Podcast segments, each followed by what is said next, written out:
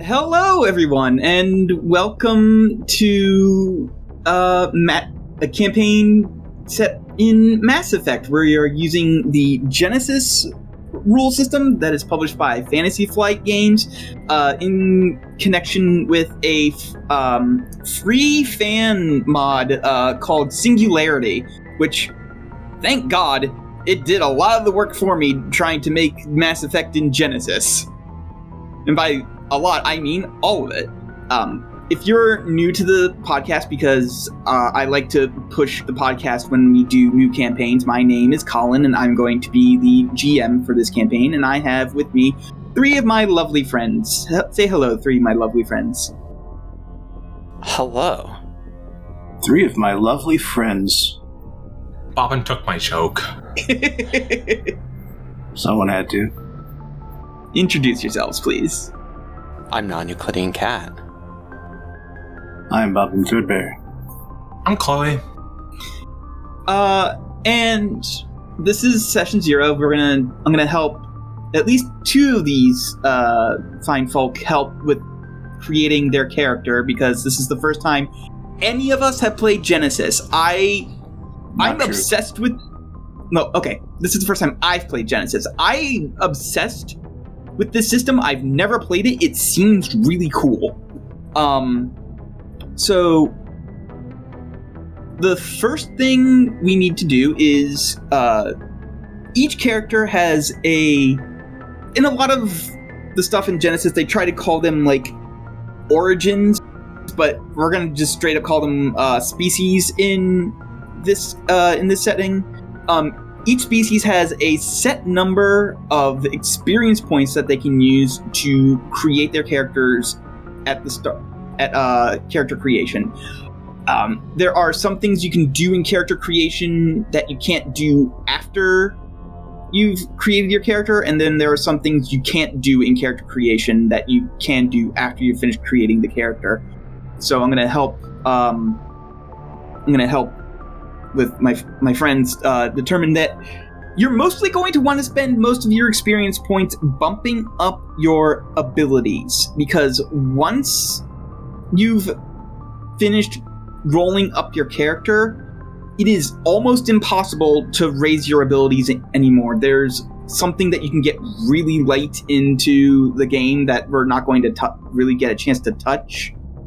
Um, that allows you to up your abilities, but that's the basically the only way, and it's pretty expensive. And the reason for this is because abilities is the easiest way to like increase all of the skills in the game so the game so the creators didn't want you to do that um Characteristics. characteristics okay uh the the six characteristics are brawn agility intellect cunning willpower and presence and the amount of xp that it costs to raise those characteristics are equal to 10 times the number you're going to want to bump it up to so if you have three power, will, three willpower, you want to bump it up to four, that costs forty experience points. Um, I also just realized we should probably at least touch on character concepts. So uh, I'll go down. Let's go with the roll twenty list for once. Uh, Kat, what's your character concept? Like, what is your species and uh, and what are they going to be attempting to do? All right. Put the one with the least amount of setting knowledge in first. I Yeah. dig it. I'm uh I will be playing Kunk. Kunk is a Vorcha, which my understanding of the Vorcha as a species is that they've basically by accident fucked their own ability to evolve as a species because they have gained like short term hyper adaptability. Basically, you put them in any sort of environment or situation, and they will almost spontaneously generate some kind of adaptation that makes them more suitable to handle what's going on. Of course, that means that, you know, there, there can be no survival of the fittest because everybody is the fittest moment to moment. So they're uh, they're kind of an evolutionary dead end. They're also uh, really fucking stupid. They are by default almost non-verbal. They literally communicate with violence. if you need to convey any sort of idea, you do some sort of violence to the person you need to convey it to, and there's enough of a cultural understanding that they'll get it.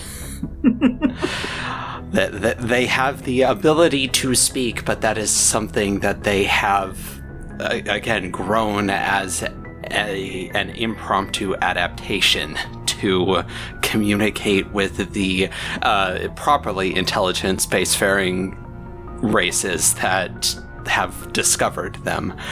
Um, my character concept for Kunk is so I I said you know they their first language is violence. What happens when a Vorcha has a speech disorder? and the answer I came up with is even by Vorcha standards, they are a danger to themselves and everyone around them. And so the Krogan mercenary group, Blood Pack, that likes to en masse kidnap Vorcha and just beat them into being highly disposable foot soldiers, said, mm, No, I don't like this one. and so Kunk got thrown in the trash. I uh, I also forgot to mention this campaign is set 25 years before the first Contact War, so that means that none of the players are allowed to play humans. And if you're en- enough of a Mass Effect nerd to go, hey, wait a minute, weren't the Vorcha discovered after the humans came into the galactic scene? One, yes. Two, shut up. This is more fun. Look, the only thing that matters is that humans are fucking lame. Who would Yeah. ever be a human on purpose? hmm. As a joke, maybe. All right. So, uh, Chloe, what is your character concept? I am playing Achille Neon, who is a Drell. And specifically, I am the bodyguard slash information base slash teacher to a Hanar that is somewhat well to do, I imagine. We haven't really hashed it out exactly yet. Yeah. But basically, to get into some setting details, the Drell are a client species to another species called the Hanar, because the uh, Drell homeworld was back in back in the time before the Drell were capable of any sort of space travel, was basically just going to suffer some sort of a environmental collapse. So the Hanar took what was it like 750,000 of them Something To their like home. that. to their homeworld and 375,000.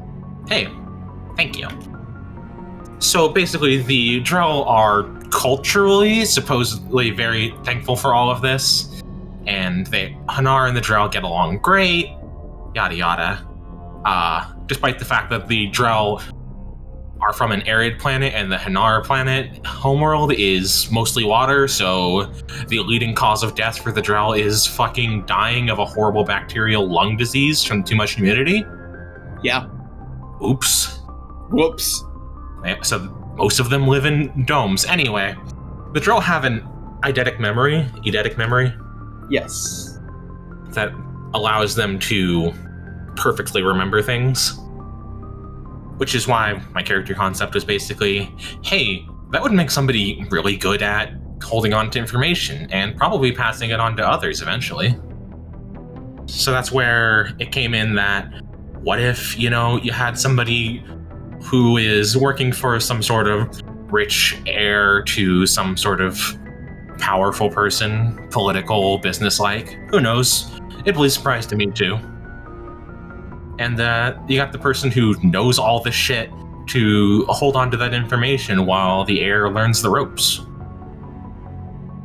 Sounds like a fun time to me. hmm And then, uh, Bobbin, what is your character concept? My basic concept is to play an alien against type. And after hearing what the others were roughly going for, I've decided to play a Krogan hacker who does not like being in close combat with other people. Or close contact, honestly. Uh, the Krogan come from a planet that is like extremely hostile, so they basically, in return, evolved to become extremely hostile, and also Until the invention of gunpowder weapons eaten by predators was still the number one cause of Krogan fatalities. Afterwards, it was death by gunshot. um, also, literally every Krogan has like some sort of genetic disease that was uh, put up inflicted upon them by Salarian scientists and Turian like agents called the genophage, which basically causes their huge birth rate to like become a lot of stillbirths instead. So basically, only one in one thousand um, Krogan that are born actually survive past basically childbirth. Th- that's kind of a sour point a lot, among a lot of Krogan, and because but because they're not scientists and they don't care about trying to cure it, they are slowly but surely going extinct. I want to argue something. Hmm. I don't think that they don't care about trying to cure it. I think that a lot of Krogans are just have just like fallen to nihilism in that aspect, where it's like we we're probably not going to cure it. So whatever, it's It's been fun. fuck you, got mine. Yeah, pretty much. I'm gonna die eventually. Why do I give a shit about anything else? Like, at least one of your main characters in Mass Effect 1 definitely gives a shit about the genophage. yes. The other thing about Krogan is that it is very difficult for them to die of old age. Oh yeah, they live to be like 1400 years old, don't they? I forgot about that. Yeah, so it's it's not just that they have uh, high fertility rates normally, but also a very low death rate after they got uplifted. Yeah. We should probably make an effort to, like, tell people about lore shit, just because not everybody who's listening has probably played Mass Effect. Yeah. Also, Kat has not played a ton of Mass Effect, or any at all, I'm not sure.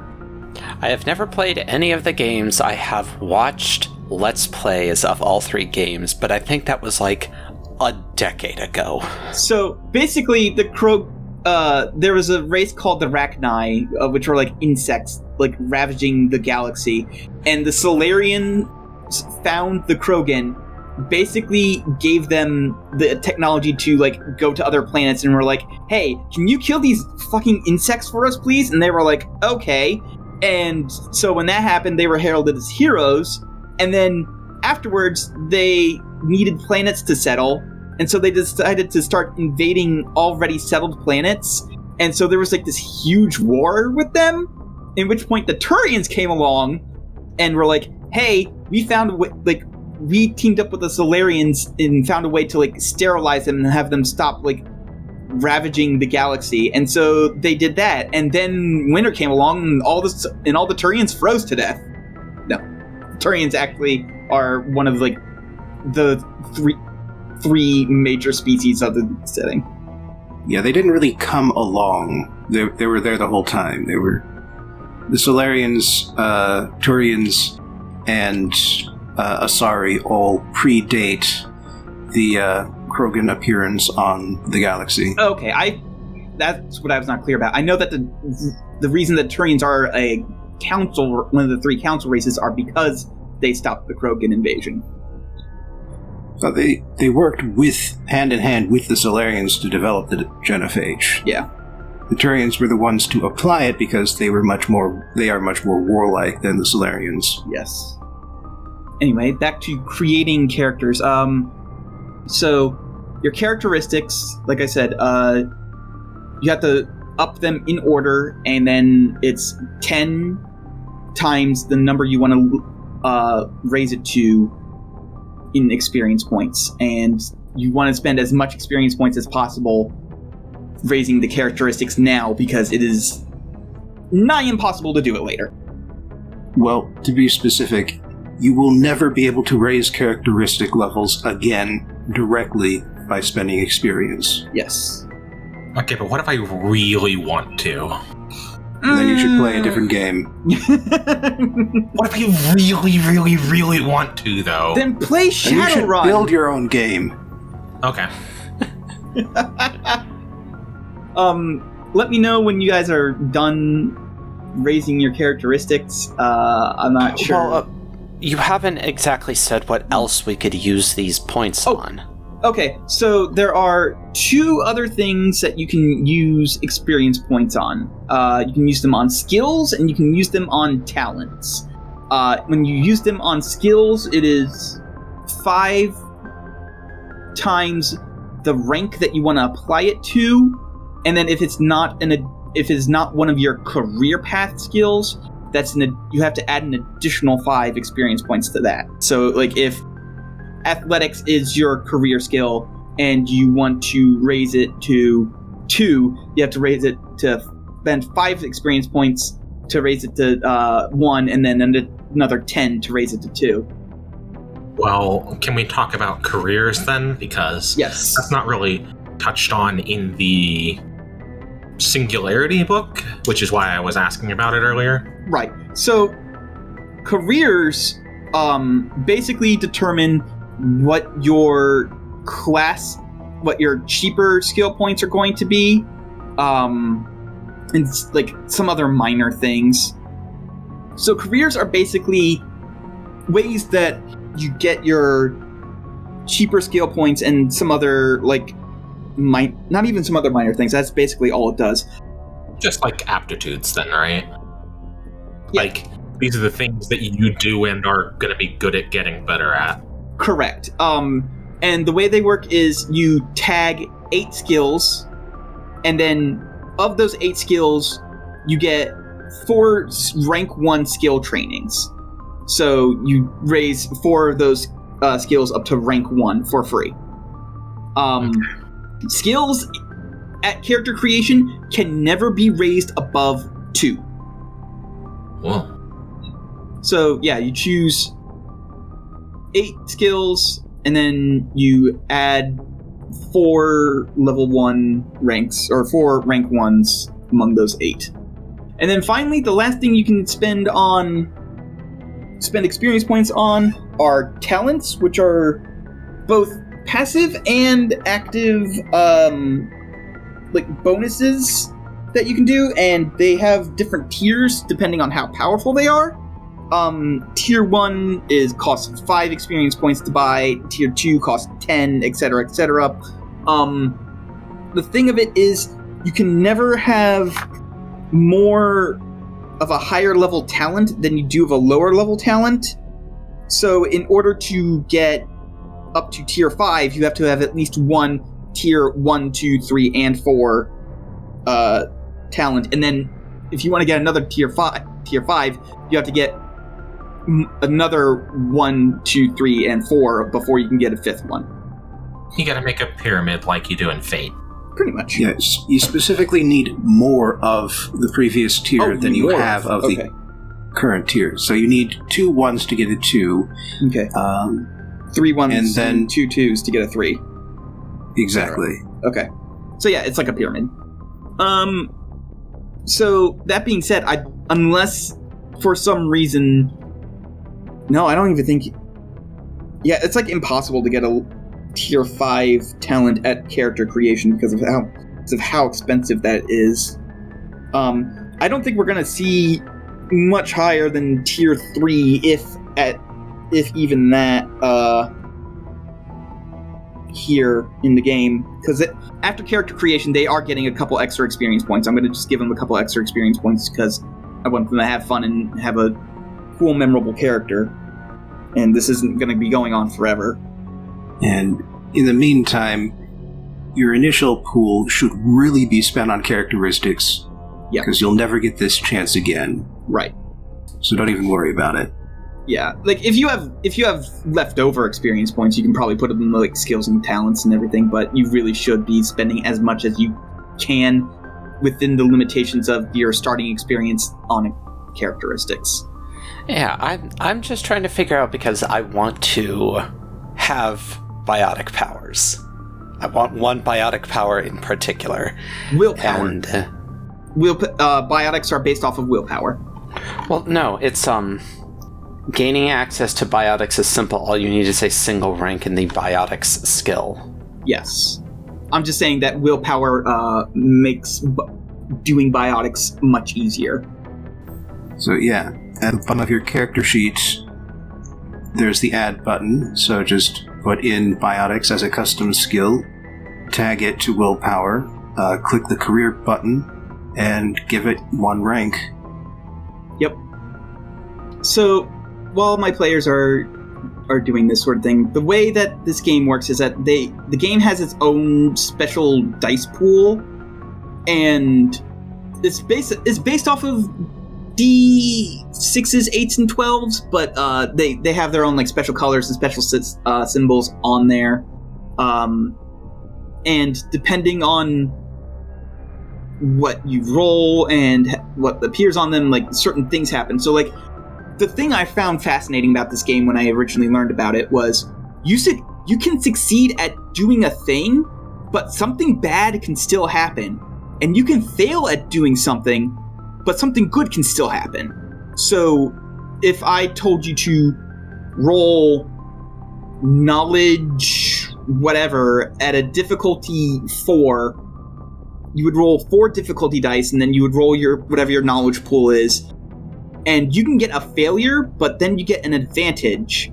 So you would not know what the thing you're trying to figure out is, but you would still get some sort of advantage to that roll. Uh, another example is like if you're shooting at a person and you miss, but you get an advantage, you can instead like shoot a box that causes you can like shoot some sort of like container that like causes it to fall on top of them and prevent them from running away or you can like shoot a control panel on like the the fastest door out and so and it just closes.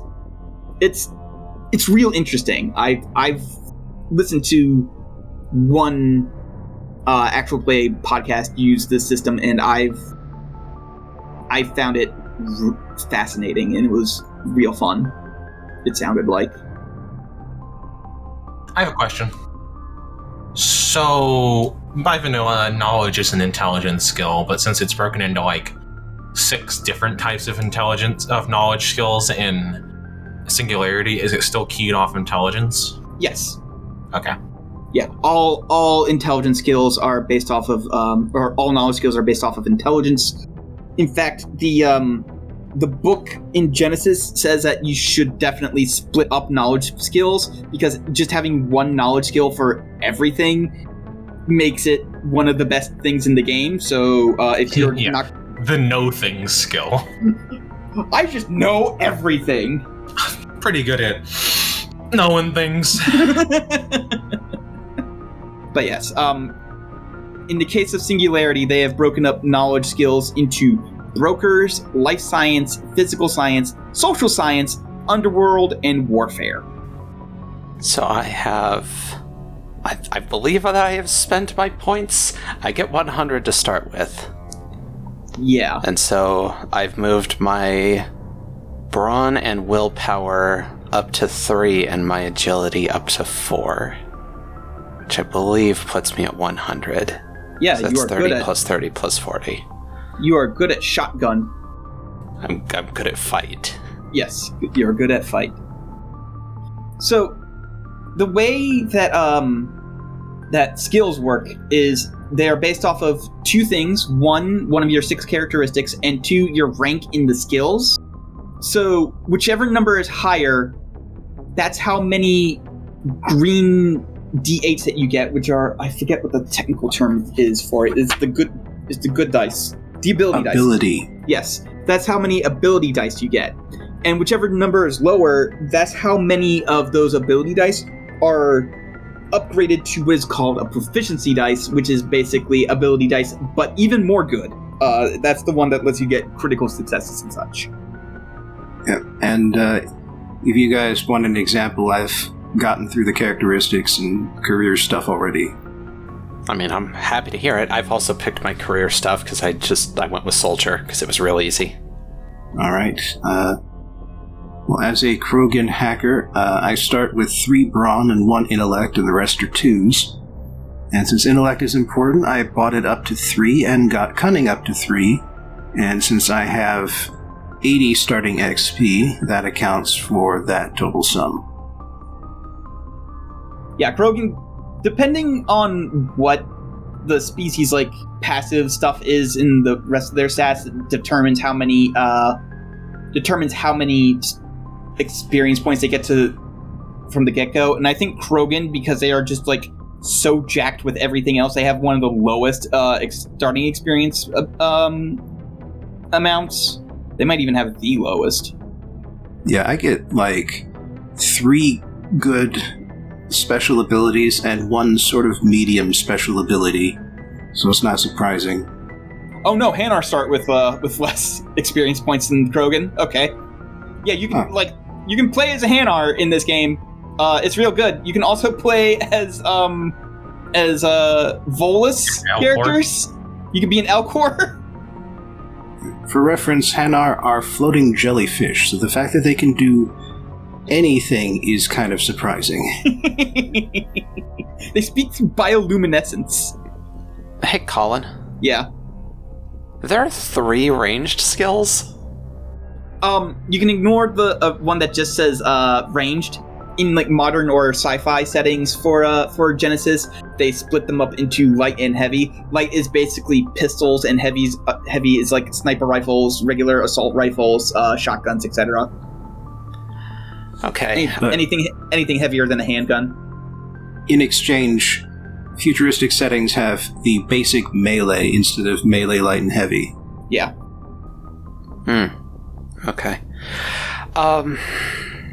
So between my Vorcha species and my um, career as a soldier, I get I get essentially two ranks in ranged. Would you recommend that I double up on one of them, or I do one in each? That depends on you. Uh, I will say that heavier weapons tend to deal more damage, but you need a free hand in order to use biotics. Hmm. I would also mention that the second tier is more expensive. So getting that with your uh, getting that for free using your starting stuff is a good economics. Okay, well, I come with a uh, with an unarmed combat bonus, so I think I'll um I'll double up on putting ranks into heavy ranged, and then I'll just have it be that I can like fucking drop my shotgun and then body check some asshole with my biotics and then claw their eyes out. There are weapon mods that that make it basically a quick Good draw. idea. Yeah, there there are yeah quick draw. There's also um there are also some body mod. There are also some mods that uh actually improve your biotics when you wield the weapon. So if like you have a pistol with that, like you can just you just get a forever bonus. It's real good. Those tend to be more expensive though. Though yeah, I I think I think that's like one of the most expensive uh, weapon mods for uh, for weapons in the game. Yeah, so the career skills I chose are mechanics, hacking, and sysops because the computer skill has also been divided for this particular setting. And then I also got coercion because Krogan are good at that. Uh, brawl because Krogan are also good at that. hmm And then I chose basically streetwise, knowledge brokers, and knowledge underworld. Uh, I did warn my players ahead of time that uh that they should at least if they're not hyper focusing on combat, they should make it like a secondary focus because uh, I don't want them to be completely useless in the one mandatory the at least one mandatory fight I have planned. I, I'm thinking I'm going to make that the only mandatory fight, and like you could potentially work your way around every other combat situation if you want, but there is going to be at least one mandatory fight. Oh, and incidentally, I also get a uh, free skill at start for being a Krogan, and I spent that on resilience. Ah, yes, the don't get poisoned stat. All right. Well, if we're going through them, I'll just uh, list it out. As a soldier, I start with the career skills: athletics, brawl, coercion, melee, perception, ranged, survival, and vigilance. And then I get to get a rank in four of those, and I picked uh, athletics, brawl, melee, and ranged heavy. And uh, then I also, as a Vorcha, um, get one rank in either resilience, survival, melee, or ranged, and I decided to put the put it into a second ranged. And then I've got that one biotics. okay. Uh, and then I've got a bunch of like goodies down here. Wait, so did you swap out one of your original skills for biotics? Oh, did I need to do that? Yeah. Yeah, could. I mean, if you want to spend a point on it to begin with, it needs to be one of your career skills, and it's just a good idea because you're going to be spending a lot of points on that.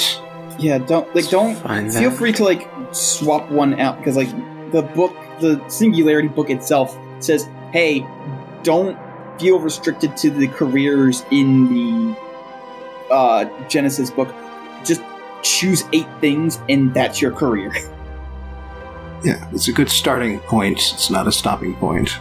Right. So then, what I would do is I would get rid of my career check mark in perception because I'm an idiot, yeah Fair enough. and I would take one rank. Do I need to have a? I, I need to have a rank in it in order to be able to use biotics. Correct. I do believe. So I would need to take that second rank out of my ranged uh, weapon skill and put that into biotics. Well, you can swap any of the four if you want. Right, but I like having a. I like being good at all kinds of fighting and also being very fast. by the way when kat says that like their character is an idiot we're not kidding vorcha are literally not allowed to have an intellect over over one at character creation. You are stuck with intellect one until you can afford a tier 5 talent.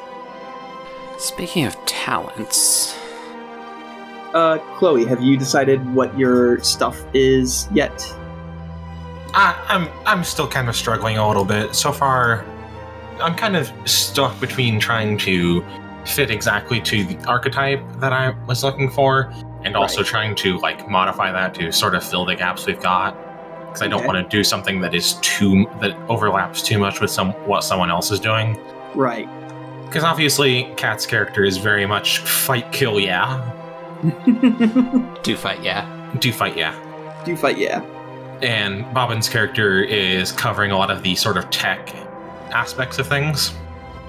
I'm just trying to think of like I think I'm going to try and cover some of the like talk to people shit that has to happen.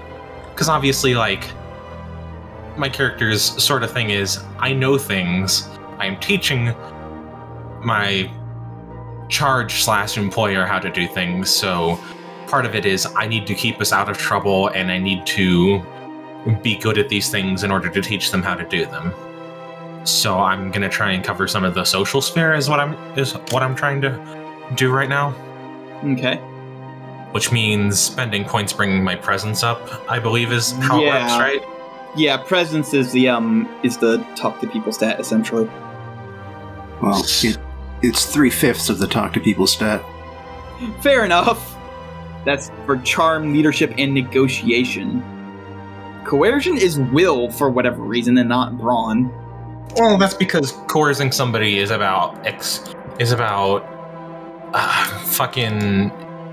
I can't think of the word right now. Oh, it's it's it's not it's not a uh, do a thing or I'll beat you up. It's a wow, this is a nice shop. It'd be a shame if something happened to it. Uh, coercion's mostly just like using your for the force of your will to sort of like convince somebody that they don't have a choice and that kind of thing. It's about having a lot of. It's about like browbeating somebody into into doing something. I guess is how And I then would put it. and then deception is based off of cunning, which makes sense to me. It it does also con- include interrogations, of course. Ah, okay. It I imagine it would take a lot of willpower in order in order to interrogate somebody. Yeah. Oh, um, and also I forgot to mention there are two different skills for rolling initiative, depending on what the situation that you're rolling initiative is under. Um, so one of the skills for initiative is cool, and you roll that if you're prepared for combat. And then the other one is vigilance if combat is unexpected. And usually this is the same stat for both sides, but sometimes one side can roll cool and another one can roll vigilance, especially in like ambush situations. Yeah, so I'm gonna spend 50 experience to bring my presence up to like three, Okay, and math checks out. Yes. yeah, because it starts at one, so 20 for two, 30 for three, Mhm. and then uh, How much do I you can't- get as a? 100. as a dra- oh, okay. Drell will start with 100 experience, so I can bring one more skill up to three for 30 points, and I just have 10 experience sitting wherever that I can't really spend on anything. Yeah. I can't decide if I want to do intellect or cunning. Intellect is more about the knowledge skills, and I've got more practical knowledge covered.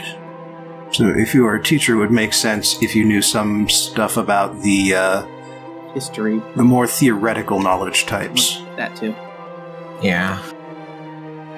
So. Oh, whoops. Oh, apparently, if you hold the button down, it keeps going. I have seven intellect out of five. Yeah, I think I'll I'll just put that last point into intellect. Part of me was thinking cunning because, eh, but you know what? It's intellect. So I've got two in brawn, two in agility, three in intellect, two in cunning, three in willpower, and three in presence. All right, that gives you another 20 XP. Yep. So you can spend those on like talents and skills and stuff instead. Yeah. But uh, be, sh- be sure to like find your like career skills and give yourself the free ranks first. Yeah. And your one species skill. Yeah. Yes, that is perception. I decided to make that perception. It made, it made the most sense to me, Okay. even though it's cunning. I don't know. I might change it before this is, before the day is Uh, out. I mean, perception trying to find like hidden threats for your charge that are trying to like hurt them. That makes sense. I, that's more like vigilance, though, isn't it? Because perception perception is more of a like Investigating stuff. skill. Yeah. Hmm. It is useful for someone who wants to be an information sponge. Yeah. Yeah. Fair enough. And then I think also medicine is probably going to be a good pick for me, just because like I'm also going to be in charge of keeping another human, well, another sentient being alive. I was about to say nothing about the hand or a human. Uh, nothing about anything right now is going to be human. yeah. Not a single human in this entire campaign. One, two, three, four, five. I just need three more skills then. I should probably be tagging. I don't think I need. I don't think leadership is the thing that I would want. No. You can also But- don't don't forget to like you to tag like whatever intelligence uh based like whatever knowledge based uh skills you want to do. Yeah, right now I've. I was gonna grab brokers because it made sense, just as a Well, just because you're working for a mover and shaker does not mean that you keep track of them necessarily. Yeah. True. If you're if you're more like a teacher, I would probably go into like the sciences. I'm not sure which of the sciences would interest you, but like the sciences. Probably like life and physical science. I'm going to be grabbing those ones. Right. Not social studies. Oh, Kat. I also Sciences. forgot. Yep. I forgot to mention like it doesn't. It's not immediately uh immediately apparent. Um, but uh, knowledge physical sciences does also uh, help with biotic stuff. I'm not sure if Kunk would be intelligent enough to go into physical sciences to learn this shit, but I'm just letting you know. Yeah, I did. Uh, I did see that that uh, the one biotic skill that I really care about does improve off of knowledge physical science. But um, rip. Rip. It's fine. There is also astrocartography. yes, that thing. I think that was more of a suggestion for me. Yeah. Okay. Oh, okay. Yeah, I think I'm going to grab astrocartography. That that makes a ton of sense. Yeah, that does, because, like, uh, someone needs to be able to fly the fucking ship. Well, that's that's actually the thing, and that's not flying the fucking ship. It's knowing the lay of the land. It's basically geography for space. Yes. Uh, It is navigating the ga- the goddamn ship. Whereas operating is for uh, a large vessel, piloting is for a small vessel, and driving is for an atmospheric vessel. Yeah, anything in the atmosphere. Yeah, I've only tagged like one actual combat skill, which is range, because I figure I have a gun in order to shoot somebody if I fucking have to. Uh, light or heavy? Light. Okay. It's just a pistol. I, I don't think I would be carrying around an assault rifle or a shotgun or a sniper rifle. Um, yeah, so one, two, three, four, five, six, seven skill. Wait, when did I? I didn't tag that. Six skills. I just need two more then. okay. I think I'm gonna grab either cool or vigilance. Yeah. I think vigilance makes the most sense, so I'm gonna grab vigilance. Okay. And then there So was what the. if you What? what if you got then? Oh, what have I got? I have Yeah. astrocartography, medicine, vigilance, uh, range, light, negotiation, uh, knowledge, life sciences, and knowledge, physical sciences. So what about charm? I could grab charm. Yeah. That makes uh. Did I just tag a skill?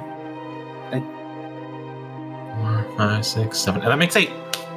Hooray! We did it. And if you want, you can spend that uh, leftover experience to get all eight of your skills up to one rank. Oh, I saw. So I can because it's five for. Yes, Yeah. five for rank one. Yeah. That makes sense. I mean, what else am I going to spend 20 experience on? It would be what? Uh, Talents. talents, yeah. Yeah. And you might later. And if so, you can just go back and remove one rank from one skill because uh, they cost the same. Yeah. I'll just put them all at one and then I'll fix it later. So that we can get on with this. What? Get on with the show. Somehow vigilance became five. I'm trying to remember how much money you guys are supposed to start with. Oh, that's under character creation. Oh, okay. Uh, choose gear. You start with 2,500 credits. Okay. Um, Or if you travel light, you can start with 500 credits and an extra 10 experience.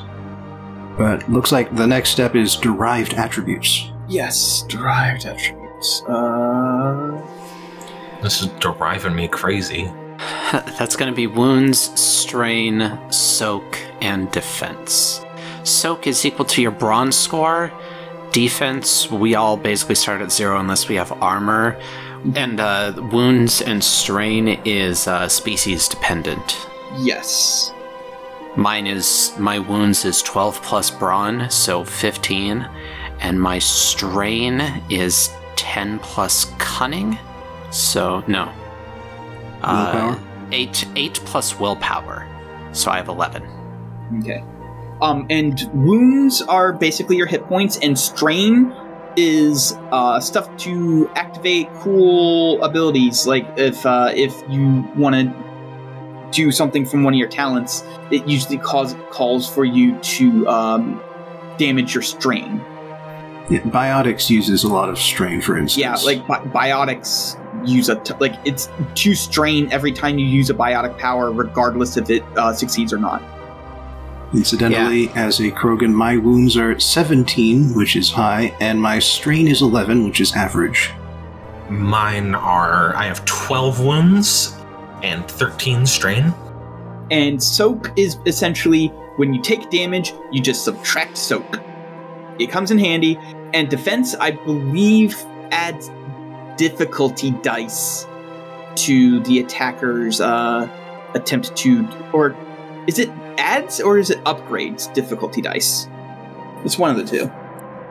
Armor inclu- increases both defense and soak. Yes. Um, and defense is not either of the things that I said. Uh, defense adds um, setback dice equal to your defense rating to the attacker. So that's the, the- little one. That's the little black dice. Yes. I should double check what the heritage talents are for Heightened awareness. when eligible for a tier 2 talent instead of purchasing. Okay, Yep. Um, I understand. which is add the uh, blue to your perception and vigilance checks. Allied engaged with the character, add two blue instead. So it's nice. It's very helpful, and it makes sense for Drell. Yeah. I'm thinking that I might spend five points and take some and take like hold on. There's physician and trauma specialist. When you make a medicine check to help a character heal wounds, the target heals one additional strain per rank of physician. And then patients under the character supervision heal one additional wound per rank of trauma specialist each time they heal a wound while recovering a well in a well-equipped medical facility under supervised medical conditions or long-term care that feels really weird because physician just feels like a better vert a better ta- uh, thing to take Trauma specialist, you don't have to roll at all. okay so basically if somebody is heal- in a hospital and i have trauma specialists they heal faster but physician lets me roll to heal somebody and Correct. they heal better when i roll Correct. Yeah. Hmm do i want to take combat mastery Combat mastery. What is combat mastery? Uh, it lets you do combat ma- it's the the third thing it's Oh. the shoot good skill It's the shoot good skill. Ooh. Yeah, I, I thought maybe I should have thing, I should have cool things that I can do in combat. You know, maybe. Yeah. Yeah. Maybe that. Uh, that sounds smart because I did suggest that. Oh, we also all start with toolkits of some kind, but I think so. Yeah. Yes, you all get to start with one free premium toolkit or two regular toolkits. yeah, combat mastery. Yeah, the combat mastery things are mostly based on talents. Yeah. Yeah. She's looking at uh, at talent stuff instead of upgrading every skill. I'm just seeing if I want to do it. I mean, it'd be cool to have one of each person, one of each kind in the game. Who's trained to do any combat mastery that they've learned? Oh, you need to learn them too. Yes, you have to buy the combat uh, mastery talent. Oh, oh, okay. And every time you buy, every time you purchase the talent, it gives you another one. Okay, got it. That's why I said it's uh Biotics and tech don't work that way. yeah, no, they are based on skills. Once you buy into the skill, then you can also buy talents that enhance them, but you've still got basic access. Huh. Concussive shot is boosted by your character's rank in knowledge warfare. Yeah, they really wanted to make the knowledge skills useful. yeah, I'm not going to complain. It's just an interesting thing. Squad ammo variants. Okay. Fire discipline. Character is kind of leader who knows all the enemy's weaknesses, who can coordinate a team's fire, and who got who's got enough extra ammo for everybody. When you first learn this power, may you choose to learn a number of squad ammo variants from the am- squad ammo list up to your ranks in knowledge warfare. Everybody just has warp ammo now. I'm not even a biotic, and yet here we are. Makes sense to me. The idea is that a uh, a specific mineral gets into your body in the first place. So yeah, you just here's that specific mineral in your ammunition. How are we going to handle the fact that Medi-gel doesn't exist? Considering humans invented it. Huh. There's an inferior version of it that the Salarians made. I'm going with the Star Wars before Bacta was invented uh, explanation. There we go. Sure, alright. I forget what the uh, what the before Bacta thing was called, but I know it was uh, Knights of the Old Republic. Wow. Uh, basically, none of the combat mastery skills are worth taking if you don't have uh, ranks in knowledge warfare. If you really want, you can. I'll let you like. Nothing's set in stone yet. You can switch out one of your class skills to have ranks in knowledge warfare, and just be like, yeah, the Hanar teach the Drell some really fucked up shit. See, Thane, Thane's entire thing, Thane's entire thing involving Thane. I might take. I might switch out like physical science or astrocartography. I think. Okay. Yeah. Okay. I'm switching out knowledge physical science for knowledge warfare.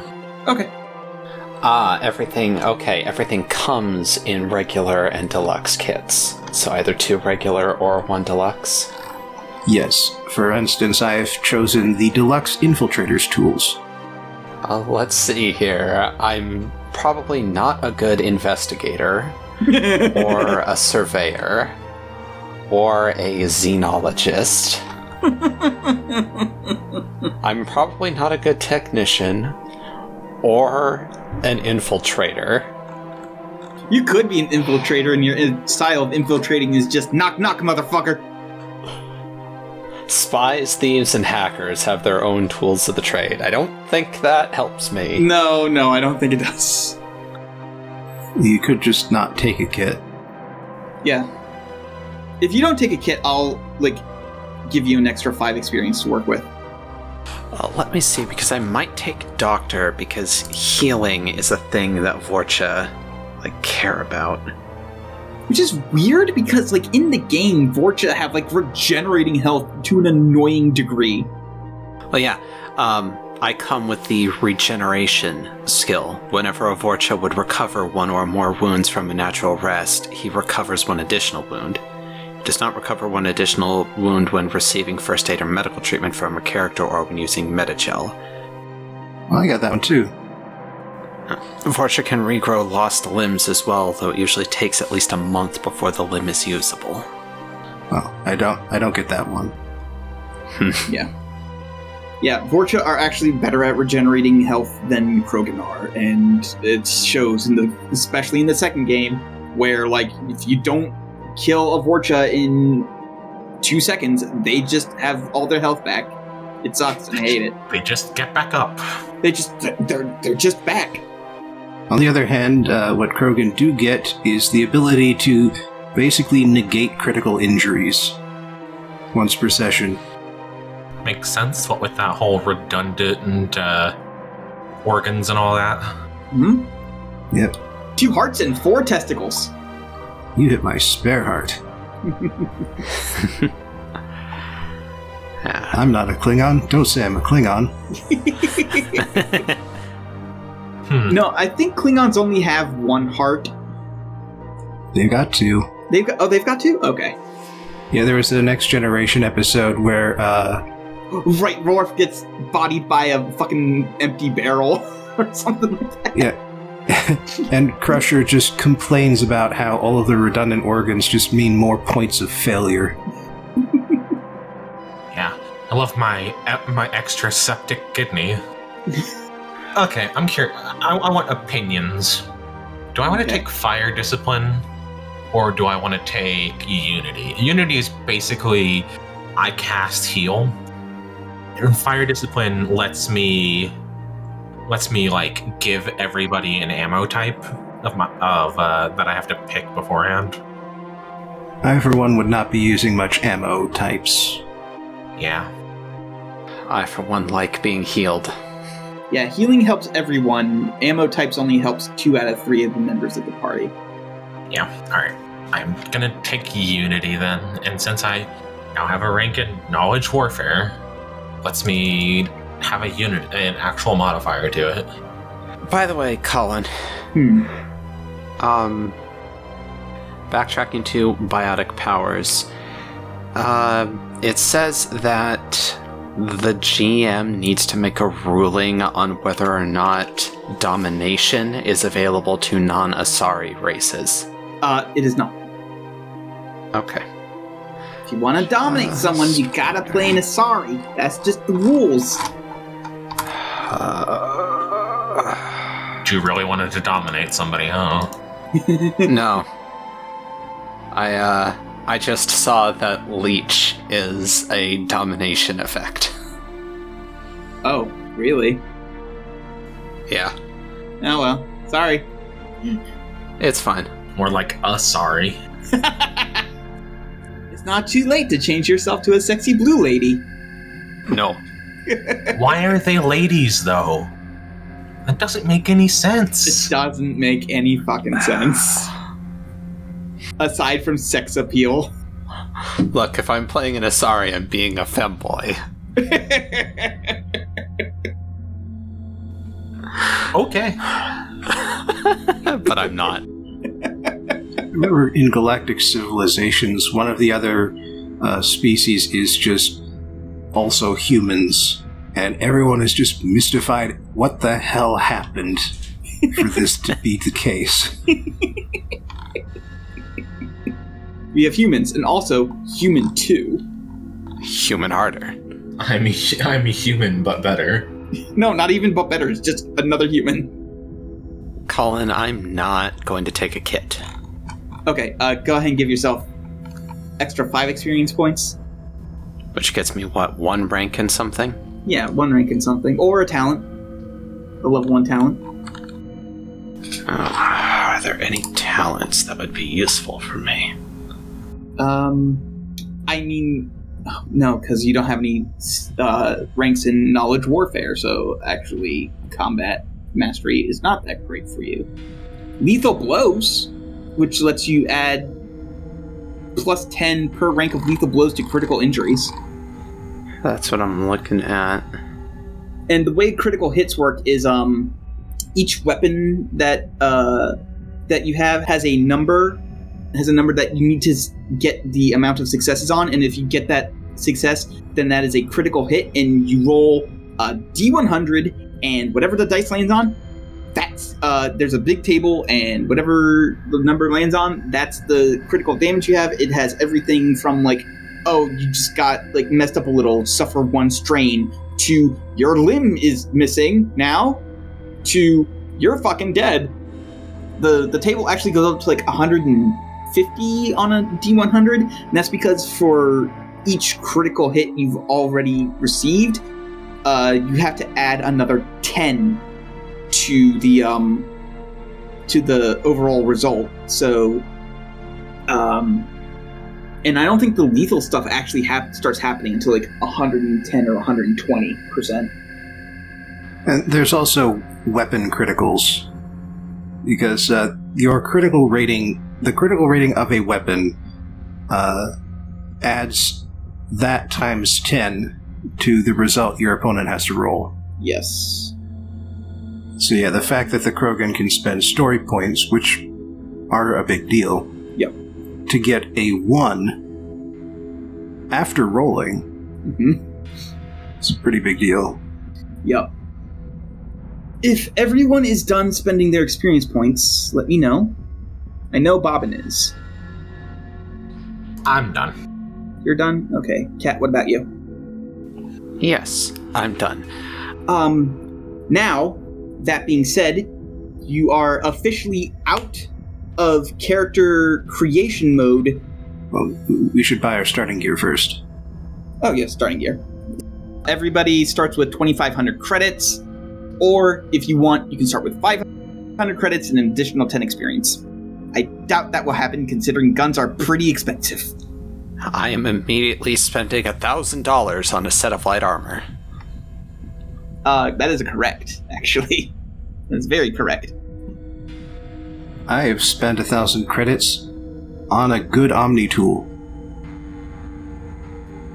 Um, I'm spending 500 credits on some protective clothing. Okay.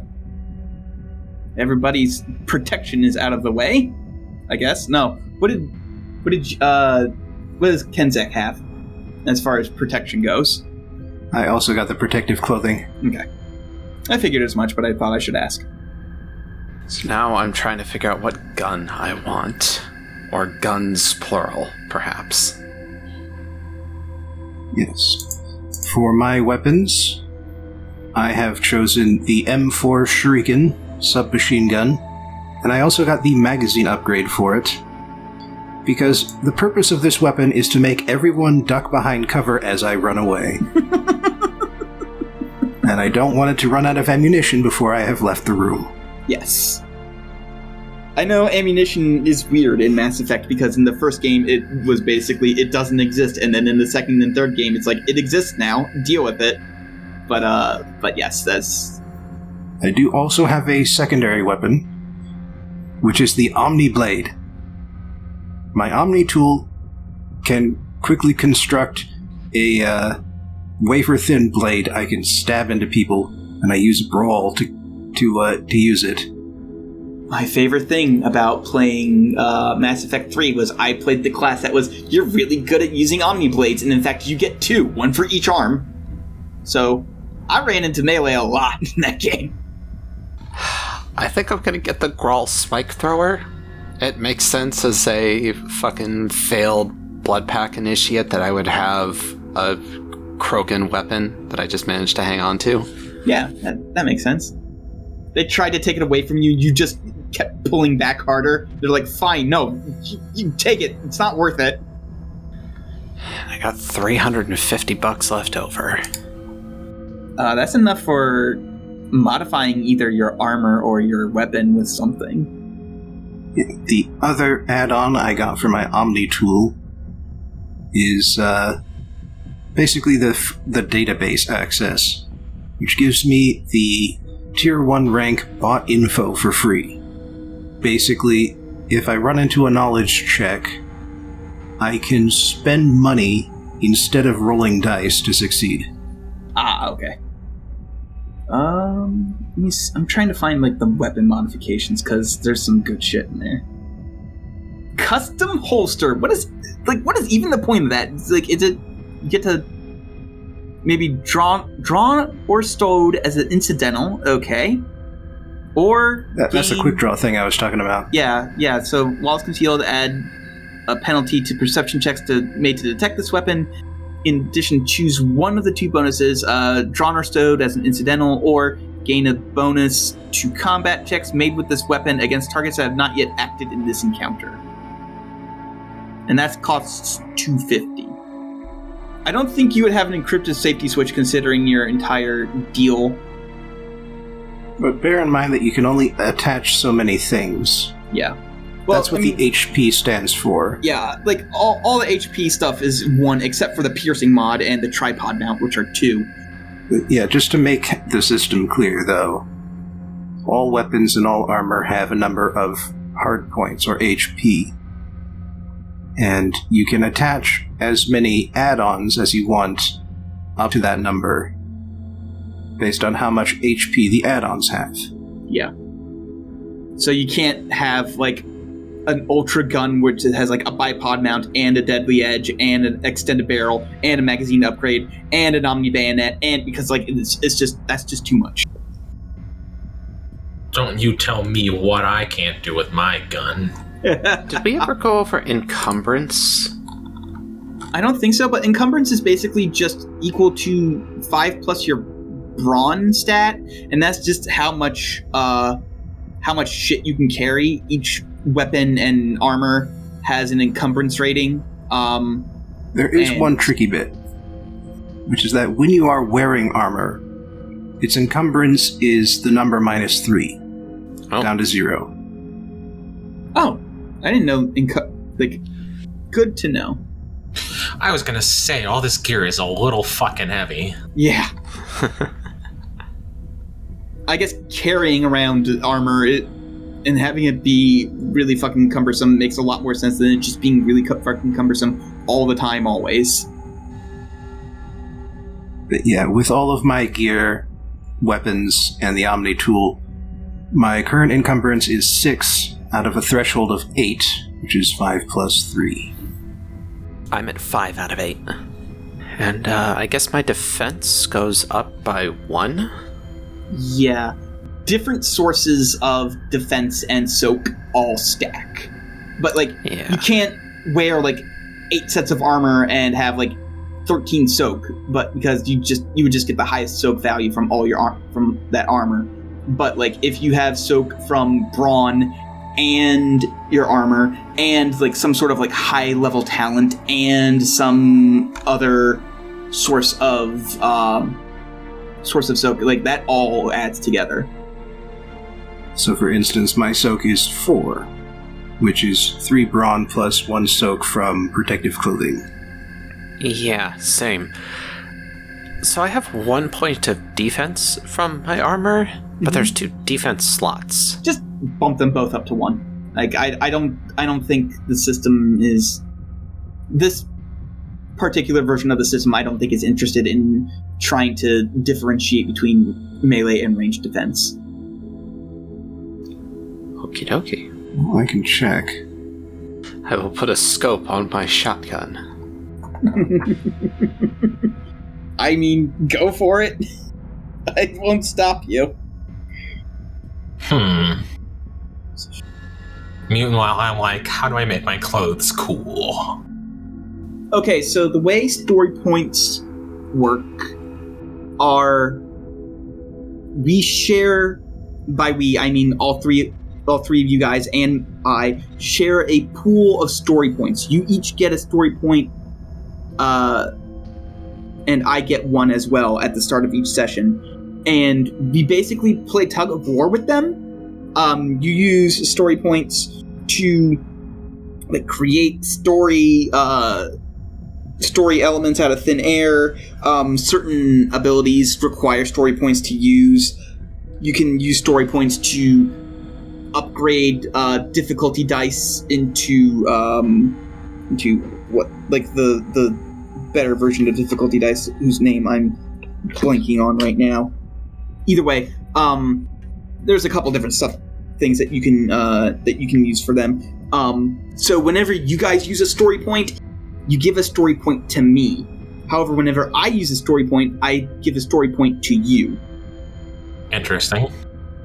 So you're not supposed to like sit on them and never give them to me, and I'm not supposed to sit on them and never give them to you. They're there to be used, and we are, by design, supposed to be playing back and forth with this. Okay, I think I'm gonna use my last 350 to buy a biotic amp. Oh, There's two that I can afford. One of them, let's see, added to the power increases the difficulty of the power by one less purple than it would. So, one of them makes the barrier skill easier to cast and adds two damage to the attack skill. The other makes the empowerment skill easier to cast and adds three to the attack skill. And I think I think I know which one I'm taking. a danger to yourself and others, even by Fortress standards. Ah, Now, where do I put them? Oh, the amps, they usually like are like surgically implanted in your head. No, I mean like on my character sheet. Oh, um, I guess down in equipment. Did they go Tools? under like cybernetics? I I have a I have a different I think you would put it under cybernetics, probably. yeah, probably cybernetics. But yeah, I reviewed the rules, and it really looks like it is up to the setting to determine whether armor is one or two stats. I'm gonna I'm gonna just say that it works for both. Yeah, Mass Effect, or Singularity has not made any distinction, so it is both. Yeah. Like most people don't get into melee combat in uh, Mass Effect anyway, unless you're like a tech using the Omni Blade, in which case you're taking a big risk going up to a guy who's shooting you the entire time to stab to stab him with hard light. But there you go. Oh, apparently, uh, the, those heavy weapons that we were talking about, they require like the gunnery skill to use, not ranged heavy. What? Yeah, it's uh the the skill is listed as G, and I think that's short for gunnery. Oh, you mean the the Yeah, ones the that big, are big heavy guys. weapons? Yeah, yeah, the big heavy weapons. Yeah, The railgun and whatever. yeah, missile launchers. Remind me again what our uh, budget is for money. Twenty five hundred, or if you want five hundred, and then you get an extra ten experience points. Oof, no. Yeah, What does the rarity even matter? It determines how available it is once we go out onto the open market and try to purchase this stuff. yeah. That Ah, that's yeah. that's how many difficulty dice, uh, essentially, it co- it is to f- even find the fucking thing. I am taking a piece of cybernetics, by the way. Ooh, what are you taking? Taking cybernetic eyes. You've got special eyes. Yes, they give me plus one rank to my character's perception and vigilance, and remove a. Uh, I'm just gonna call it a black die, uh, and remove black die added to their checks due to darkness. Ooh. So I spent what 800 plus uh, 75 plus 500. I've got 25 credits left. Yeah, I need to Eat them. spend some mods. I think you can save them. I I think like once like what you don't spend, you get to keep. It's not like Yeah, Shadowrun that way. It's not use it or lose it. I know I know in Shadowrun, like uh, character creation is use it or fucking lose it. Yeah. Meanwhile, the Omni tool that I could afford, which I got, was the Savant Omni tool. It does a little less tech damage than the cheaper Polaris Omni tool, but it's also much more functional because when I ready a uh, tech power using it, I basically get to add one free upgrade to each tech power I ready. And if everybody is done spending money, Okay. Yeah, so Yeah, I think I'm done. Trying to decide if I wanted to mod my gun, that was all. okay. I spent all my cash. I have weapons and armor and an amp. I've got all of my talents and special abilities entered in. I spent all my experience on stats. I've got all of my skills allocated correctly, I think. I have my wounds, soak, strain, defense, and encumbrance inputted. I think I'm good. All right then. In that case, everybody gets an extra 50 experience points. You're no longer in character creation mode, which means you cannot spend these experience points on characteristics, but you can break the uh, two skill rank limit that character creation imposed on you. Hooray. Tell me again what experience can be spent on. uh, skill at this point only skills and talents uh, skills are equal to if it's in your uh, class it is five times the number you want to buy in and if it's not in your class it is the same number but you also have to spend an additional five and then talents uh, it's five experience for tier one 10 experience for tier two 15 for tier three four, uh, 20 for tier four 25 for tier five but again, you're probably not going to get to tier five, uh, in even with this extra bonus stuff. Time to spend everything on lethal blows. Time to just completely become One Punch Man. All right, for my part, I have just spent 30 experience getting all of my other skills up to one rank each, and hacking up to rank two. okay, So remind me again on the experience costs of raising skills. five times the rank. You also have to buy each previous rank before it, so there's no cheating that. And if it's outside of your um, If it's outside of, of your career, it's an additional five. Not not five per, but just like five flat. So a rank three would cost um, twenty instead of fifteen. So yeah, think of it as just being five more expensive, Okay, and or then one one point higher. talents are also five per rank. Yes, but you Okay. can't, and you have to have more. Um, You have to have more talents of a lower rank than you have before you can take the higher rank. So you have to have two ones to get a two, two twos to get a three. correct, etc., etc. Easy peasy. Lemon squeezy. Okay, so I've upped three of my skills to rank two, which gives me 20 points left over. If I wanted to get lethal blows up to tier two, what would that entail for me? Um, it's that's still a rank one, correct? It starts at rank one, yes. Yeah, that's uh, just another five experience points. It, it it costs if it's a um if it has a rank, it still costs the same amount if every time you buy into it. Okay. It does not get exponentially more expensive. So it just costs me five per additional rank. Correct.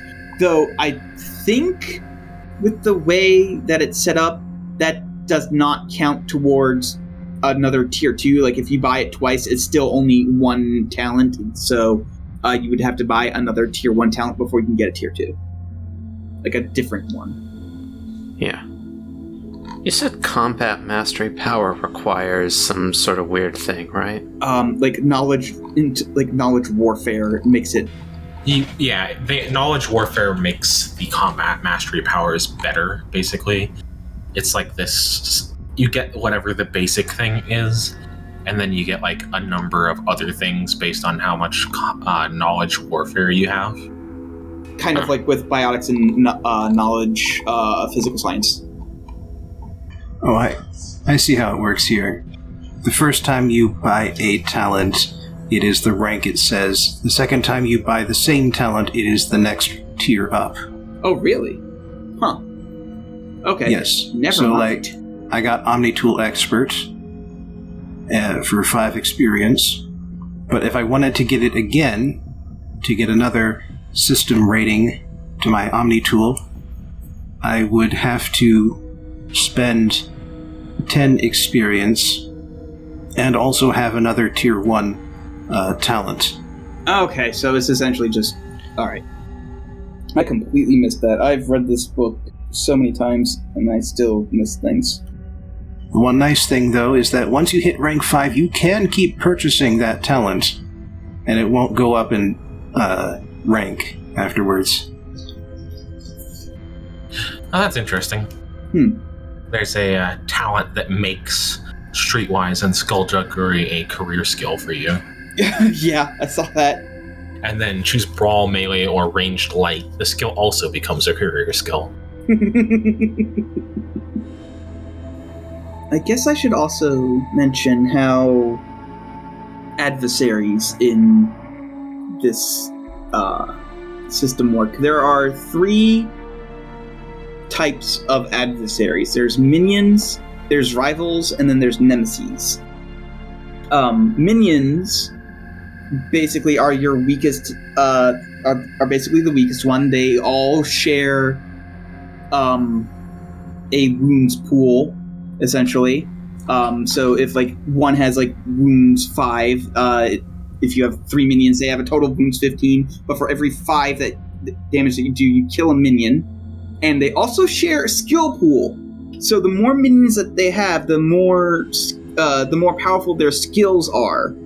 So as you actually kill off minions, they become less effective and uh, and less dangerous.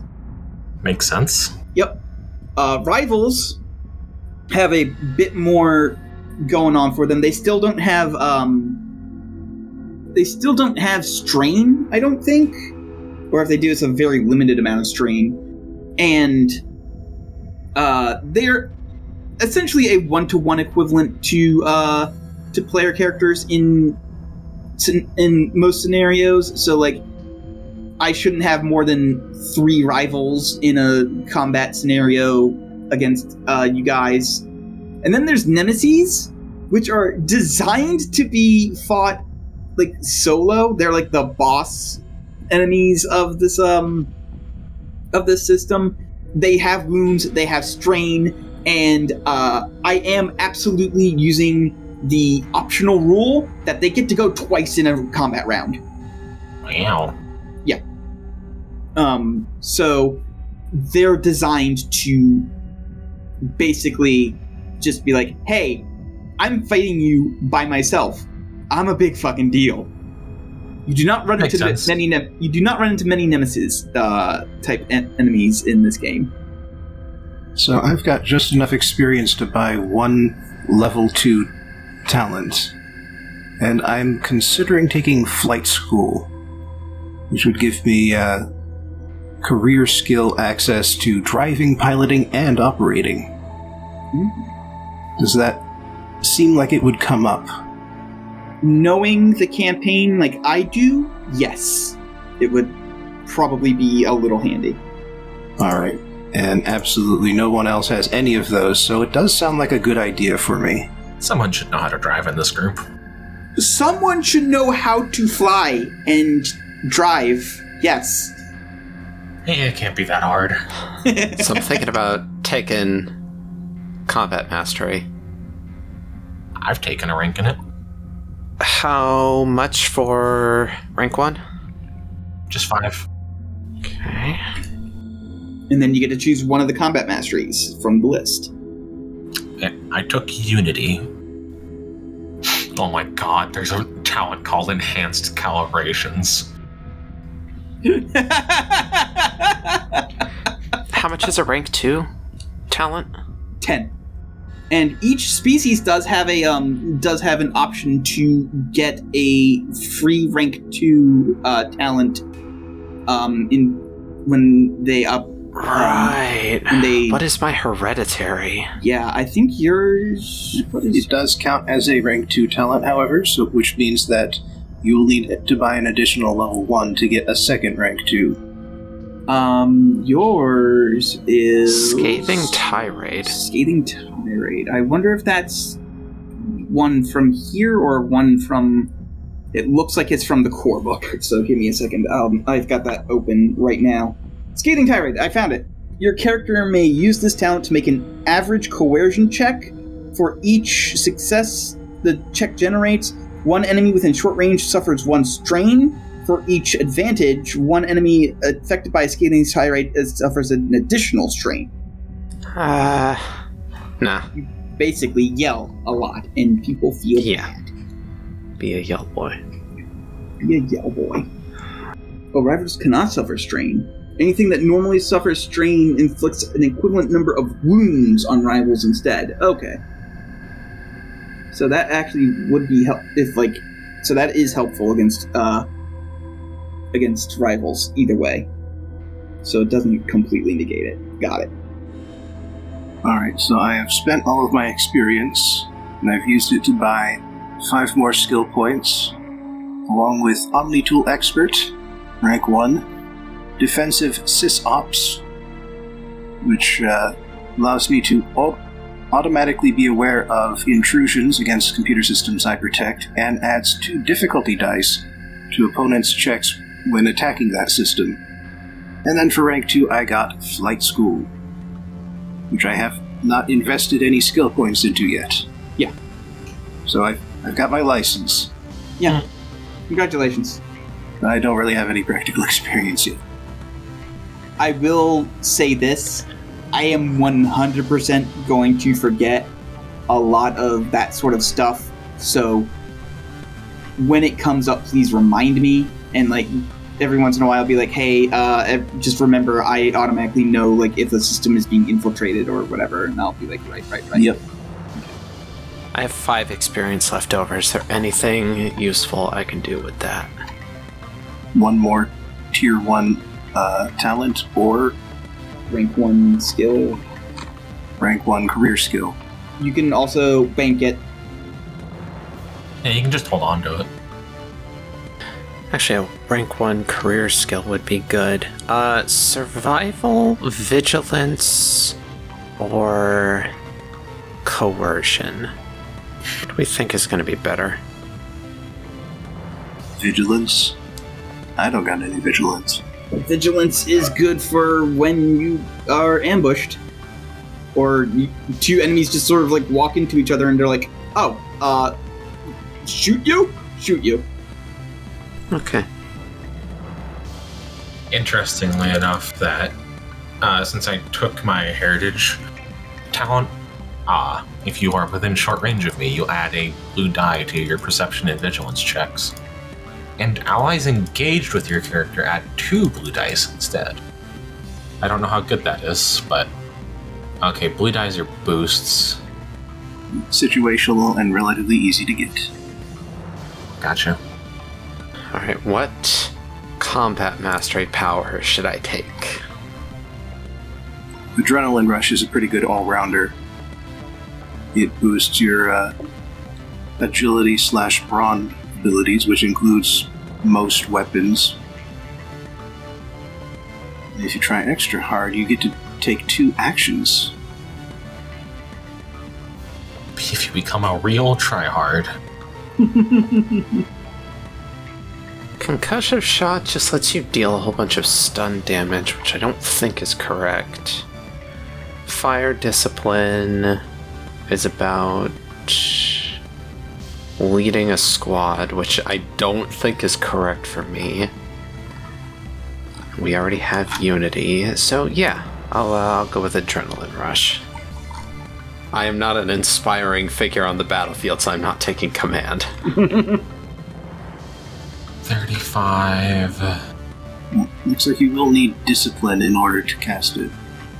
Yeah, my um uh, did look at that. God, there's so much scrolling. Alright, yeah, I spent all my stuff. My willpower's three, so I have three green dice on willpower.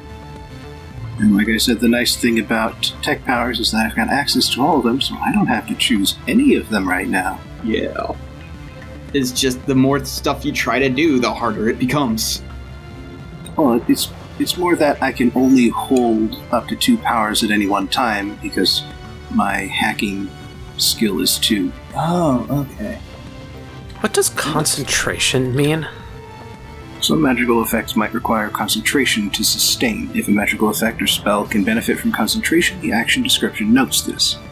Spells that can be sustained through concentration last until the end of the character's next turn, as noted in their description. However, if the character performs the concentrate maneuver during that turn, the spell's effect lasts until the end of the character's following turn instead. This can be sustained indefinitely by performing the concentrate maneuver each turn. So yeah, really nasty if you run into a biotic and they just decide, hey, you don't get to move anymore. What if I decided you don't get to play anymore? Alright, I have five experience left over. Nothing I feel like spending it on. Okay, so you're banking that. All right. Would you like me to tell you what I spent all my experience on, just for good radio? Sure. Alright, I raised astrocartography to one. Okay. It was a career skill. I raised medicine to two, also a career skill. Mhm. That's 15 points. I raised uh, charm to two, 25, another career skill, and life sciences to two, another career skill, making 35 points I spent, I believe, on skills. Yes, yes, that sounds about right. And then I spent 10 points, five each getting two talents one for physician, rank one, and clever retort at rank one. Physician uh, basically just makes me heal more when I heal people. And clever retort means that if somebody else is having is doing social stuff during an encounter, I can add to. Uh, I'm not sure what these symbols are. They're like the bullseyes. Oh, um, that's I think I think that's the success. no, I think bullseyes. Uh, is if you're doing things to enemies, I think that means you uh add failures. Hold on, bullseyes. It's it's not it's not the uh, it's not the ones that are right there at the the success symbol. It's and it's not the advantage symbol. It's the other one. triumph. triumph, I believe. Let me let me look at the top of the book real quick. Triumph is basically critical success, so I don't know if that's correct. I can look. I can only do it once per encounter. Oh, okay. That makes more sense. No, it's not triumph. Oh. It is threat. It is threat. So yeah, uh, so you're basically adding negatives to uh, to their roll, essentially. Yeah, it's the symbol that's on the black die. Yeah. I'm not super familiar with it. That's, I call it the bullseye symbol just because it looks like a it looks like an aiming reticle for me. Oh no, you, you're definitely right about that. Okay. So I'm not adding success, but I am adding failure to the other person then. Yeah, and that, Or- that's the that's the side effect symbol. Basically, I'm not influencing the result. I'm influence. I'm not influencing like the result of the check, but I am influencing the result of what happens in a sense. Yeah, how how good that success or failure is. Right. Got it. And then I've got five left over. Is there anything else we still need to do? Um, as far as character creation goes, like the the actual act of like putting stuff on the character sheet, I don't believe so. Well, we, should figure out why we're all working together. Well, that I I'm I was saying I was going to get to that. I'm I'm talking about like actively putting things on the sheet and like buying things with money or experience points. I don't think there's anything there left to do. I think we're all done with that, and I was going to move on to like basically. I want everyone to think of a reason why you are on the former mining station of Omega, which, for people who don't know, uh, Omega is basically Mass Effect's version of a crime city. Uh, it's basically if you can buy it, you can buy it at Omega. Uh, it has, it technically has no rule ruler technically, but there has been a very extremely powerful Asari named Aria, who has basically been in charge for like the last 350 years. And so, as a result, Omega has exactly one law don't fuck with Aria T'Loak. I remember that. Yep, that's the first time they dropped the F bomb in the series. Really? Yeah. They don't use it all in one, and in two, they, it's a really big deal when Aria says, "Don't fuck with Aria." Huh. Yeah. Interesting. So, it is a essentially a big, massive like space station built into an asteroid that was mined out like hundreds of thousands of years ago, and it's essentially like supposed to be the opposite of the Citadel, which is like this beacon of civilization and lawfulness and like where all of like the big things that happen in the galaxy that are considered quote unquote progressive uh this this is essentially yeah no this is a list hive of scum and villainy and as long as you don't like anger the queen you can do whatever the hell you want. If Citadel is the seat of government, Omega is the seat of uh, ungovernment. Become ungovernmentable. that's essentially the only thing I really need.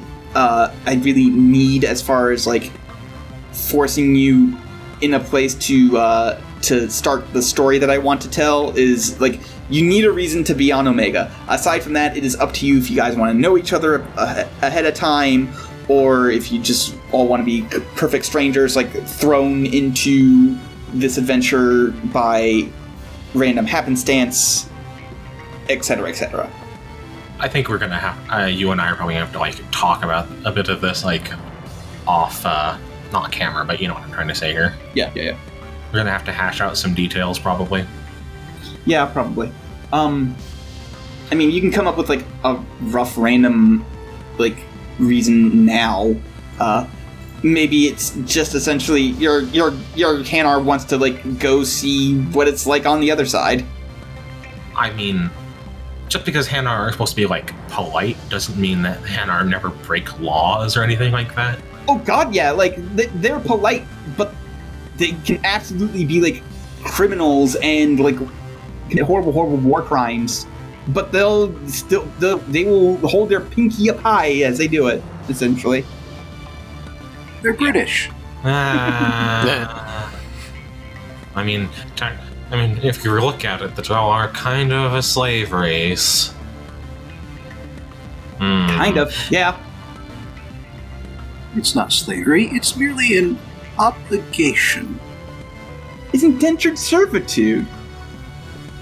No, that's something else that's also covered Yeah, in the true. Mass Effect universe. That is true. That there is an entire planet where indentured servitude is legal. But yeah, I mean, it could just be like we are doing business, or I want to go to Omega. Because like I figure, I figure the person that I, uh, the person that I'm working for, technically, I'm probably working for like one of their wealthy parents, and I'm basically minder, teacher, bodyguard, all rolled into one Mm-hmm. and they want to go to Omega, despite my insistence that it is probably not the best place for them to be.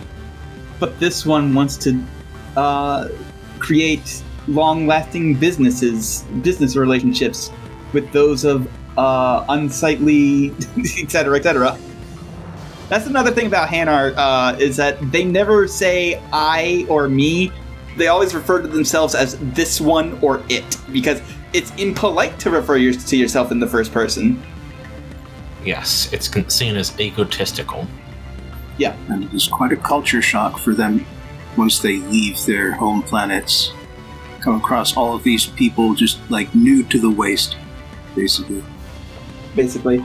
Uh, it's it's funny because like I was reading up on the Wikipedia for Hanar, and they won't even refer to themselves in the first person when like they absolutely hate someone or like doing the most heinous shit because it is impolite.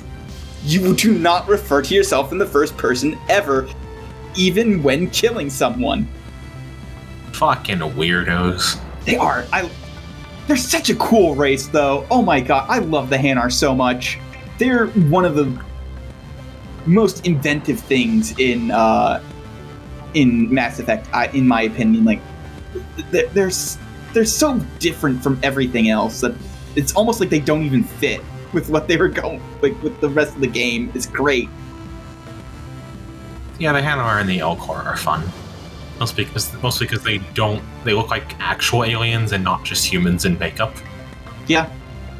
So, anyways, Anyways, My character being there is no trouble at all. Kenzak is a black hat hacker and is basically underestimated constantly, as uh, no one thinks that a Krogan can be an excellent hacker. there's like fucking rumors that you are actually a Turian or something. Yeah, actually, he spends a lot of his time online, essentially, where he, he doesn't uh, acknowledge or bring up his species at all, simply because that makes things easier. Frivolous in a coat.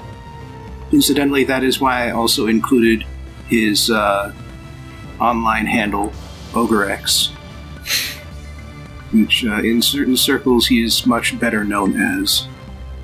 I have an idea for why Kunk is present. Yeah. Well, it's a failure, and we can't use it, but maybe someone else can get some use out of it. Maybe someone else will buy it off of us. I mean, to be fair, the Blood Pack does have a pretty big presence on uh on Omega, so Yeah. that makes sense. I just some some member of Blood Pack who is like in the shitter right now because they fucked up a mission or something was basically told, "Hey, go sell this fucked up defective Vorcha over on Omega." Or, depending on uh, the situation, it, it could just be as simple as locking your particular Vorcha out of the compound. So, like, yeah, I, I want back in. No, you don't. If you get back in, we'll shoot you. Well, that sounds fun. To death. You will try. I think we got things pretty settled. Anything else? Oh, yeah. Under the character info tab, the motivation section you should probably fill out. Oh yeah. Motivation. You want me to care about my character? What? Explain motivations to us, Colin. Well, they're, they're pretty freeform. They, they give you some examples, but it's like one or two words for the thing and then a bit of a description for uh, what that means to your character. Yeah. So, um, so for each, there's four kinds of motivation. There's desires, fears, strengths, and flaws, and you're supposed to come up with one for each of those. Um, you can. There are some examples that they give, but those are just examples. You are free to create your own, and it helps shape the kind of character you want to create. Like an example, desire is justice, fame, wealth. Some fears that they give an example for are death, failure, uh, isolation. Strengths are like idealistic, patient, witty, and then uh, flaws are like lazy, intolerant, prideful, stuff like that. It doesn't have any like mechanical benefits. It just helps like keep your character in line with like what you think it's supposed to be like. For example, my character's desire is knowledge. Knowledge is power, especially if you know where to look. His fear is publicity. No one trusts a Krogan hacker. They do, however, trust the results he can bring. His strength is sharp. Kenzak is unusually smart by any species' standards. And his flaw is beaten down. Kenzak fully expects derision and underestimation and has few personal ambitions. So yeah, between the whole genophage thing and being a misfit even among Krogan, Kenzak does not enjoy social interactions. Does not expect to enjoy them. Okay, I kind of have something. All right. My desire is, in all caps, fight. I'm a Vorcha. What do you expect? Oh yeah. My fear is isolation. I'm already twice over rechecked. I don't want to lose anything else. My strength is that I am indefatigable. I can live through anything, so nothing is going to stop me. And my flaw is that I can't communicate. Nuance is beyond me, so when I am misunderstood, I have no option but to talk louder. I put talk in quotes. You just made Rocket Raccoon, but a Vorcha, and I love it. Rocket was smart though. Yeah, true. I made Rocket Raccoon. Alright, I'm done with mine. Okay, what did you got? My character's desire is to nurture others. Uh, Healy wants to see the success of others, especially those she's charged with uh, mentoring. Greatest fear is loss. She is deathly afraid of failure or losing her charge and is the primary motivator for most of her actions. Her strength is that she's patient, because teaching requires patience and you never get what you want if you don't put the work in. And her flaw is that she is deceptive and uh, she's prepared to lie if she thinks she can get her she can keep her charge safe or if she'll get a desirable result from lying in a i know better than you kind of way Okay. Now, here's the question Do your Mhm. characters know each other or not? I can't imagine any of you would know me, given why I'm here. i imagine i might have heard of bobbin's character Yeah, you, you might have seen me online and spoken with a deep faked uh, hologram version of Ogrex. yeah perhaps One that looks like a Volus or something. Three voluses in a trench coat I think with Krogan, it's probably closer to four. four voluses in a trench coat yeah, exactly. Ah, it's a mech suit. It uh, it folds open at the chest, and one Volus can get in or out. Ah, there we go. And, well, uh, Kenzak might actually have something of a soft spot for Kunk, since we're both basically rejects trying to find a way to make a living. And since I can take the sort of violence you put out, we actually have less trouble communicating than normal. I like the idea of Kunk coming up and biting, uh, and biting Kenzak, and then Kenzak just like headbutts him, and uh, and Kunk is like, "Got it, boss." so yeah, maybe in the first session, like you can buy Kunk because they're trying to get rid of it. Like, buy is a strong word because like it, they're basically trying to give Kunk away. I could step in and like be and, and say like and uh you know negotiate on your behalf. It might be like a fun little character thing. Yeah. All right. I'm down. That sounds good. So, uh, I did create a quest log for uh, for everybody, including myself, to edit. So I'm gonna uh, write down current goal, get these chuckle fucks together. How dare you? I don't chuckle, and I don't fuck. God, I don't even want to think about the fortune of having to fuck. How the fuck do these things even reproduce? They're not mammals, they're not reptiles. I mean, worms lay eggs, don't they? And Vorcha are similar in some aspects to worms. I remember reading that part. Who's to say the Vorcha even have like different sexes? I don't think they do. I you never run into any Vorcha that look. They have clusters of non differentiated neoblast cells like those of Earth's planarian worms. Huh. That's the galaxy's great mystery. Nobody knows where more Vorcha come from. They just do. Every time we look away, there's like 50 more. It's really weird. We've we've we've kept one in a box on camera, and still somehow an extra one showed up. It's like how Pokemon. It's like how the people at the Pokemon uh, daycare never know where the fucking egg came from. Uh, also, one last thing before I'm willing to call it, I think. I know at least two of my players have chosen races that will likely destroy their throats if they decide to do an in universe character voice. That being said, Kat, are you going to be doing a character voice? I'll test it out for a bit.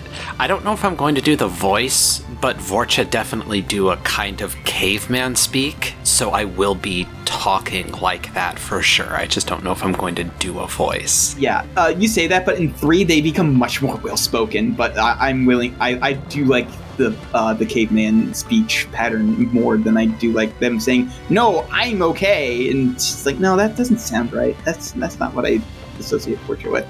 Uh, Chloe, are you going to be doing a character voice? I don't think it is possible to make it using a human throat to make the kind to make the kind of like voice sounds Uh, uh, that the Drell yeah, do. n- no, no. It's, I'm pretty like, sure that is 100. I'm like 80% sure that's a post processing effect. yeah, I am 100% certain. yeah. They're just like Turians and how they have like a reverb effect. I'm pretty sure like somebody was just speaking normal and they're like, okay, and then we like do some weird thing to it, and this is what the waveform looks like, and that makes them sound like they've been smoking for 40 years. Like I can do some I can do some fun stuff with my voice, but I don't think I could do the Drell shit. Yeah, yeah. Bobbin, you're the only one who chose a race who I am like 100% confident that you have a you have vocal range in order to do. So, are you doing a character voice? Yeah, I guess. I mean, I suppose, you know. You're playing strong sad. You know, I don't really have any reference for that. I never really got into that scene. but, you know, whatever. I'm sad that I'm flying. Like, if that's what you take from this, then go ahead, you know. All right. Okay. Well then, uh, thank you, players, for for this treat. Uh, this is going to be a relatively short one. I don't see this going beyond like three or four sessions. Um, it's not going to be like super duper long, but uh, I have been sitting on this idea ever since I found out that yeah, somebody actually did make homebrew rules for uh, Mass Effect in Genesys, and I didn't have to do all the work for it. I would like credit them officially by name, but it's just like this. It just goes by the Singularity team. You can find this hack if you're interested in playing uh, Mass Effect for yourself. Just it's like just Google Mass Effect Genesys mod, and it's like the first result. It's in um, it's on a Reddit. Uh, it's in it's in a subreddit for Genesys, and it's free to download. Um, they haven't made any major changes to it since 2018, so I'm pretty sure they're not working on it anymore. But what they do have here is pretty good. We'll put a link to the hack in the show notes. Yeah. But aside from that, thank you, Singularity Team, for making this game. Thank you, players, for creating your characters and allowing me to tell the story. And thank you, listeners, for listening to us talk uh, rules shop and, and such. We'll see you all next time for when this show actually gets off the road. Good night. Night, everybody. We were going off road? Yeah, glad to know that we are immediately jumping off the rails before things have even started. Listen, it's you guys. I know you guys. You're gonna take whatever I have planned and just be like, nope. No plan survives first contact. Just I'm going to gouge out the eyes of every single NPC that Oh, you no, if put you- in front of us. If you try to do that with Aria T'Loak, she will kill you. I've actually statted Aria T'Loak because your character exists. and let me and let me tell you, you would not survive. Sounds We'll see about that, bitch. Good night, folks. Good night.